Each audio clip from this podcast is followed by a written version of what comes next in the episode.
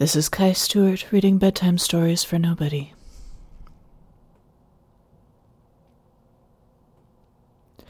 Love song to the crows outside in winter. Love song to the crows outside when it's too cold to be outside, who hop across the snowed in yards and sleep in the corners of buildings and carry twigs in their mouths just like it was any life supporting day. Love song to the only black things in a bleak world, the only things warm in the cold, and the physical courage of being small and hollow boned and barefoot when it's four below. You sprang up and turned around all together, and sometimes you followed one, and sometimes you followed another. You curved your bodies and your paths with a rustle of wings I could not hear. You gripped the bricks of the chimney with your bare twig feet, and I hope it was warm for you. I hope it was warm. You cut through the eastern intention with your clean wings and a long wand of leaf in your mouth. The sky is gold and apricot behind you, and you're the only warm thing out here, the only thing that owns itself, the only thing not living to be elsewhere. You are here, and here, and here, and your wings pull down the sky around you. You are going home, and your home is here. The leaf will fit into some small space, and you'll fit in after it. And that's your evening. There you'll be. And I hope your friends press close around you. And I hope you tell jokes and pass gossip, and I hope the sky is good to you, and your friends are good, and I hope someone drops a full thing of fries just as they step onto the sidewalk. Love song to the fast and careless in a world frozen solid. All the books you haven't read yet beating their wings against the window.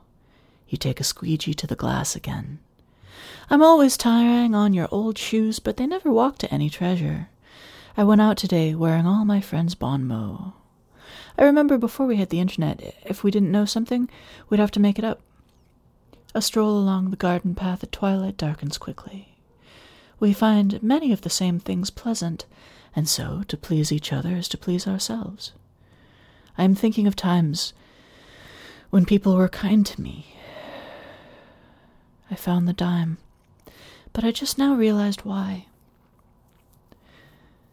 Good morning, engine artwork. Your curious screed has come home last night. I caught it whispering at daybreak on the mayor's front porch. You said an ageless angel answer, but I disagree. An inch, an edge, your wilder enchanting armrest in an armoire above. Come home to me, dusk birds.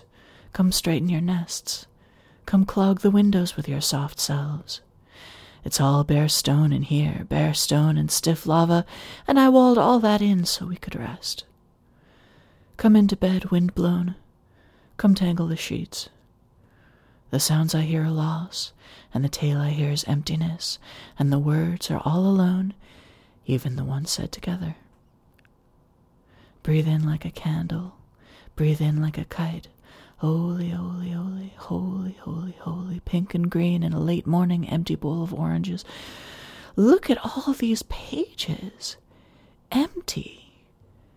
Who do they think they are, empty pages? Where are they now? Empty at the time of writing, empty at the time of reading, and now, poof, written on at time of reading. Words are a door in time. I buy a book I hate, so I don't mind wrecking it. Oh, you're my special breakable friend book, since everything else I try to sustain. Only you are true, in movement, born to die, no lying. I love a trash book with the sagging floor of my heart. Cherry, lilac, dandelion, tulip, those prickly purple ones, jasmine or wisteria, daisies, the tiny periwinkle colored ones that grow in the yard, a robin not moving, rain that has hit the ground.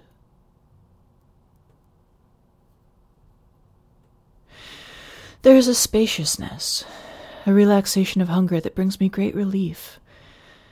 I wish we could always trust that we have enough and didn't have to grab hold of anything. I so rarely have enough, but when I do, I'm happy to share. If you shut out the stranger's howling, you can't hear the birds singing.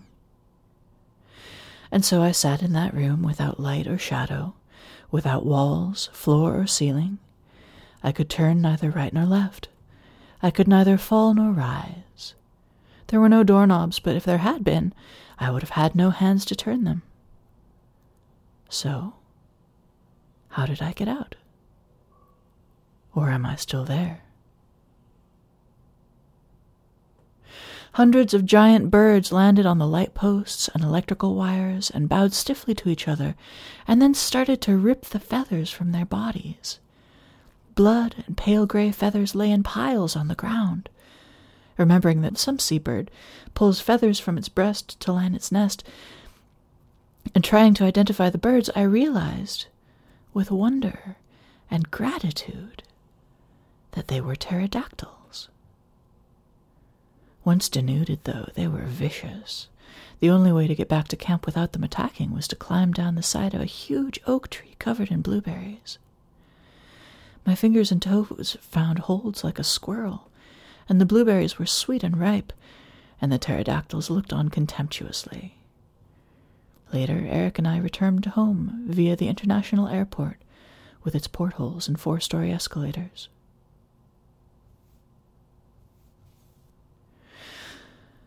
Sunrise is a gift given to all of us, a gift beyond deserving, a gift given because we are given it. I know I don't deserve anything that fine, and maybe none of us do. Maybe that's why everyone in the world has to share it every day, because only by combining all our goodnesses can we deserve that. Or maybe we each get one to ourselves. Maybe there's one sunset for every person who will ever live. Tomorrow might be yours. Or maybe God makes them because they like to, and any benefit to us is incidental. Maybe it's the same with life. None of us deserve life, but we have one because it pleases God to make living creatures, and somebody's got to be inside them. It would be nice to think that we were. It would be. It would be nice to think that we were the answer to someone's desiring. It would be nice to think that someone wanted us around.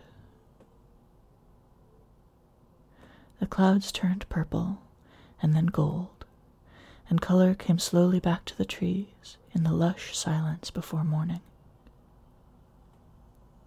You could hear everything's held breath, everything's sleepy smile, the weight of everything's eyes on the horizon. The purple shadows were as heavy as a lullaby between the trees, and I could feel the space that birdsong would fill. My coffee cup was cold, but the coffee still had a little warmth, and sugar and cream go a long way towards repairing things.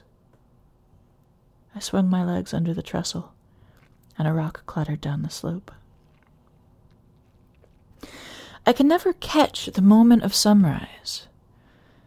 I watch and watch as the sky gets brighter and nothing of sun crosses the horizon, and then I'll take a drink of coffee and between raising and lowering the mug, the whole sun will have made its way up. There it is, melting copper, wet as a new chick in an eggshell.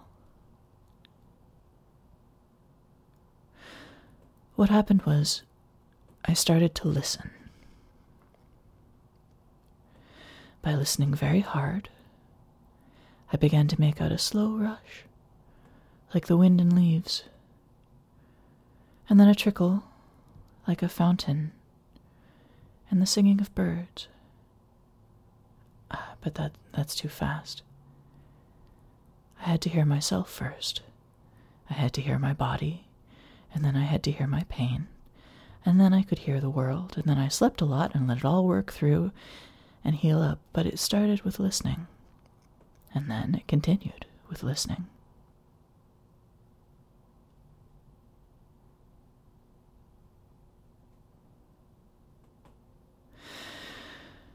The round of a moon, as seen through the gap of a window.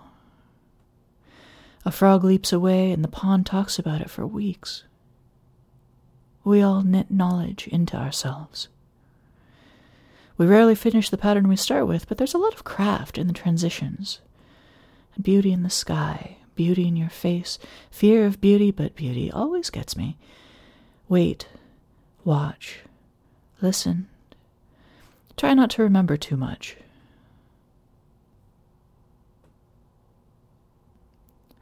A heart shaped spring oasis surrounded by trees and reeds, little rivers running over the sand. Things can only live where something else has died. How then did life begin? There's a curtain between my knowledge and the beginning of life. The tape cuts out before I can roll it back that far. Water keeps bubbling up out of the ground and running downhill.